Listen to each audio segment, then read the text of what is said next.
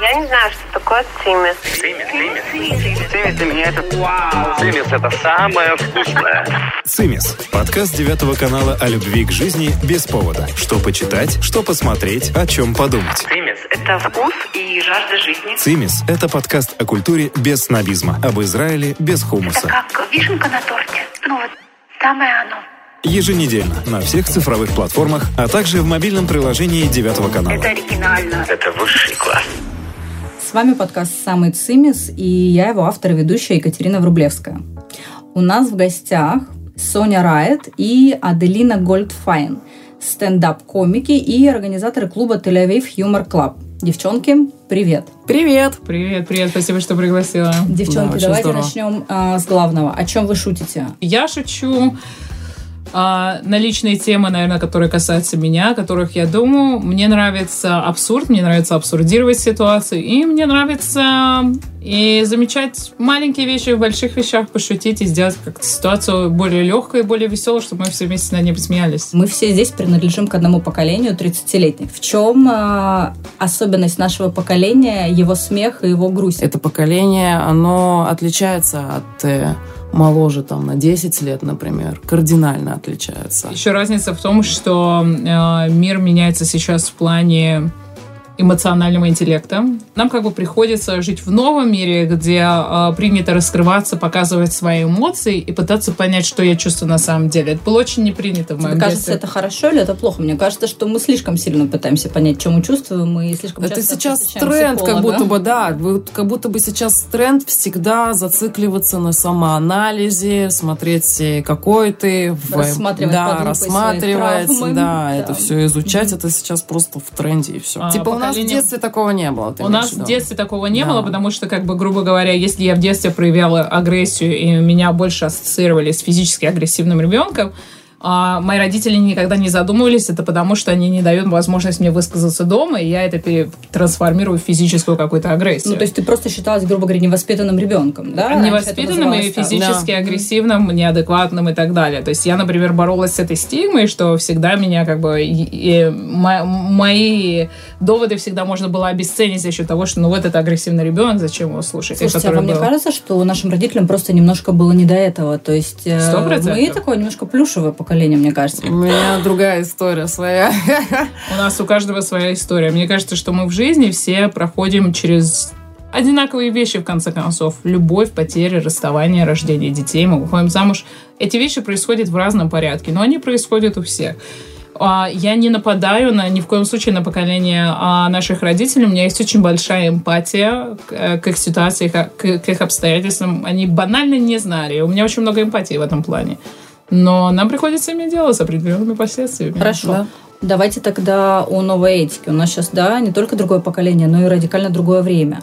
А что с новой этикой? Насколько она обрезает крылья юмору? И насколько мешает или помогает вам? Ну, в, например, касательно Израиля, то сейчас здесь, э, если сравнивать с Россией, то, конечно, это небо и земля. То есть я, у меня раскрыты крылья, я могу шутить и про политику, могу шутить и про экономику, я могу шутить про Биби, про кого угодно. Это что но- касается политцензуры. Есть какая-то тема, на которую ты никогда не позволишь себе шутить? А, Здесь, опять же, здесь очень простой принцип. Должна быть хорошая шутка. То есть, если это хороший юмор, это оправдывает все. Если это плохая Запрещенных шутка... тем не существует. Да, Ты Если можешь плохая шутить и шутка, про религию, то можешь лучше провалиться про под землю, но в таком случае просто потеряться. Но если это хорошая шутка, это достойно, потому что это говорит о силе мысли, что человек отжал эту тему каким-то необычным способом и заставил тебя засмеяться. Это и есть искусство. Есть такое понятие, как мужской юмор и женский юмор. Если да, то чем они отличаются? Они отличаются по гендеру или это понятие гендерно-нейтральное, как сейчас принято говорить? Я думаю, что это отличается в первую очередь тем, что мужской юмор, он уже просто, э, как там нельзя запи- запикают, надоел. А, э, Он просто надоел, и так вышло. Потому что, Потому, потому что доминировал надоели... десятки лет. Да, и это было постоянно, это было со Начиная всех, э, со всех дыр, да, в основном были мужики, и говорили они в основном про своих тупых жен, и просто надоело. И как бы сейчас появилось э, другое движение. И женщины вышли, они больше начали говорить. И Про так, тупых мужей. не про тупых мужей, почему? Никто не... Ну, как бы есть, которые рассказывают про тупых Да. мужей. Я своего мужа восхваляю. Спасибо ему, что он сидит с двумя детьми, пока я выступаю. Привет передаем. Да, привет Славе, передаю, Лене, да. Да, маме. Маме. Да, ну, в общем, э, так вышло на самом деле, что в данной ситуации, например, вот в этом году мы с Соней в какой-то момент заметили, что на всех открытых микрофонах, на всех выступлениях только девушки самые смешные. И, в принципе, мы выступаем не только как стендап-комики, мы организаторы клуба, да, то есть мы отвечаем за концерты каждый месяц от 6 до 12-15 концертов мы делаем каждый месяц. Много. А, за, за последний год проект женского стендапа проявил себя как самый успешный. Э, Это банальные цифры. А в чем здесь. заключается успех стендапа? Мне кажется, что проект «Женский стендап» в Израиле — это вообще первый проект, который... э, Есть такой термин «no name» на, на абсолютно неизвестных комиков. Это был первый солдат вообще. Э, Как термин использовался, мне кажется, здесь э, среди локальных клубов на стендап это первый солдат был женского стендапа. То, И что мы сделали, нам говорили, что это нельзя сделать. Поэтому, как бы, изначально, когда мы пришли, э, это небольшая ниша, которая была э, отчасти уже существовала до того момента, что мы начали работать с Эделиной. И существуют определенные негласные правила. И когда мы начали думать о тех новых вещах, которые мы хотим сделать, мы много слышали в свой адрес, это не получится сделать, и это сделать нельзя. И мы сделали это хорошо и очень быстро. У нас есть некий подход, который мы практикуем в течение этого года в работе с комиками как организаторы, как люди, которые как бы дают определенную идею, систему работы другим комикам. Мы начали практиковать новые вещи, это дает результат. Здесь как бы иногда просто нужно довериться процессу.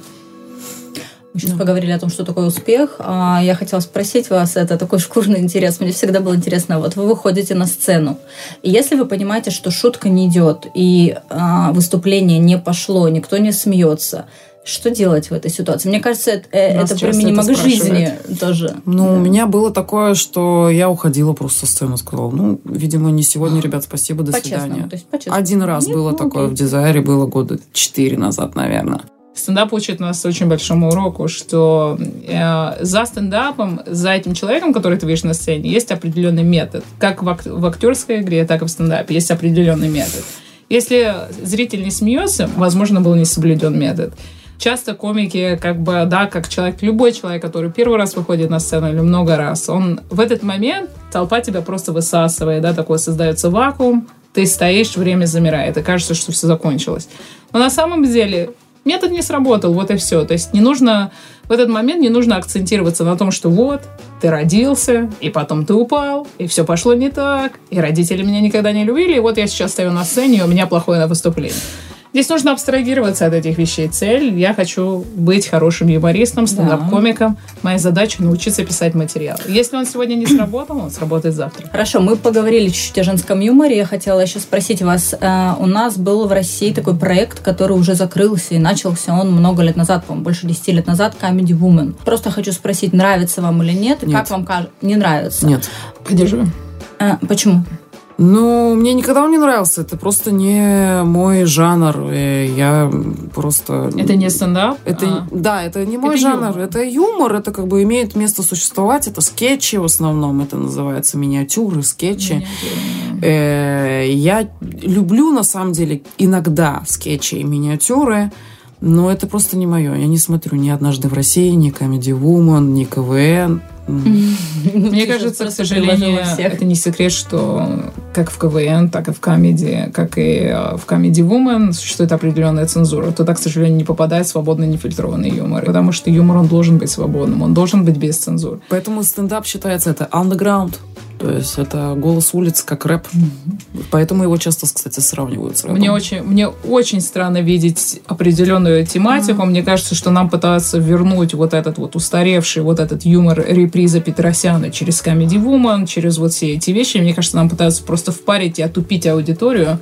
Ну да, просто чаще юмором. всего это какие-то, вот, понимаешь, это, это выглядит как дешевые анекдоты, которые просто разложили на миниатюру. Вот так. Вот как тебе обесценивание А, женщин в таких вещах Вот нравится? мне не нравится. Тебе нравится, да. как показывают нам женщин? Мне нравится Comedy Woman. Да, мне нравится не все, но мне это смешно. И я вообще не считаю, скажем, что это обесценивание. Тут, мне кажется, женщина может обесценить только сама себя лично. Безусловно, Вот. безусловно. Это вопрос о шутке. Это очень грубый, как бы, тейк, можно сказать, да, на такой позиции. Это очень грубо то, как я про это говорю. Но мне кажется, Да, что в Просто России очень сейчас жестко... тренд еще быть собой, понимаешь? То есть, допустим, мы тоже можем, как стендап-комики, как стендап-комикесы, мы можем себе позволить, например, использовать какой-то образ. Я могу себе, как стендап-комикеса, пойти и выйти, как бабулька там какая-нибудь, и говорить от лица бабульки, «Ой, бывало у вас такое, что там шлюха прошла, и там наркомана встретила». Ну, например, я не знаю. Например, буду говорить свой стендап от лица бабульки. Но это не я.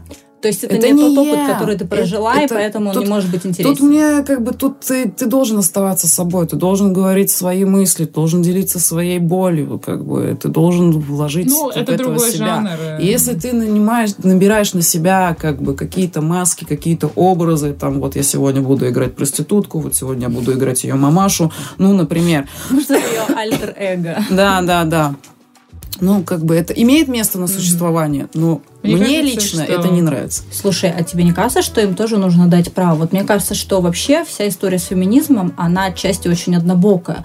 То есть вот есть некий образ, под который мы должны подстраиваться, да? Если Никто ничего не должен. Ну, Почему? слушай, Ну, подожди, подожди, давай, подожди, вот послушай. что я пытаюсь сказать. Вот, например, есть э, некий образ из Comedy Woman, да, про который мы говорим. Ну, окей, пусть эта женщина там какая-нибудь проститутка или женщина легкого Окей, поведения. что- окей, да. я слышу Why тебя. not? Иногда, к сожалению, даже женский стендап такой более свободный формат. Не комедий вумен, а женский стендап на ТНТ. Да. И то он недостаточно разнообразен. Женщины столько могут рассказать. Мы столько можем рассказать. Мы знаем все. Мы можем делать все, что угодно. Мы можем быть на каблуках, спасать мир, рожать детей, следить за домом, строить карьеру. Да, быть, вещей. быть дома врачом одновременно, да, всем Да. остальным. Мы можем да. столько всего. Почему это не показывают? Почему нет альтернатив? Почему так недавно появился только проект «Женский стендап»? Почему мы так отстаем? Может быть, потому что женщины не видят героин, к которым они могли стремиться? Ты хочешь сказать, что та маленькая девочка, как я, когда смотрела Лену Степаненко, и эта девочка сейчас, которая смотрит Comedy Woman, она должна мечтать о том, чтобы стать одной из актрис Comedy Woman, это даст ей голос, это даст ей возможность сказать, кто она, поделиться собой, по- А что даст ей голос? быть Свобода, собой. Быть собой, А что говорить такое свои свобода? мысли. Вот в понимании каждой из вас, что такое свобода? Своб- Женская свобода отличается от мужской свободы. Ну, для меня свобода – это отсутствие рамок каких-либо. Мгм. Неважно, а это возможно? сфере. Убийство. Это реально?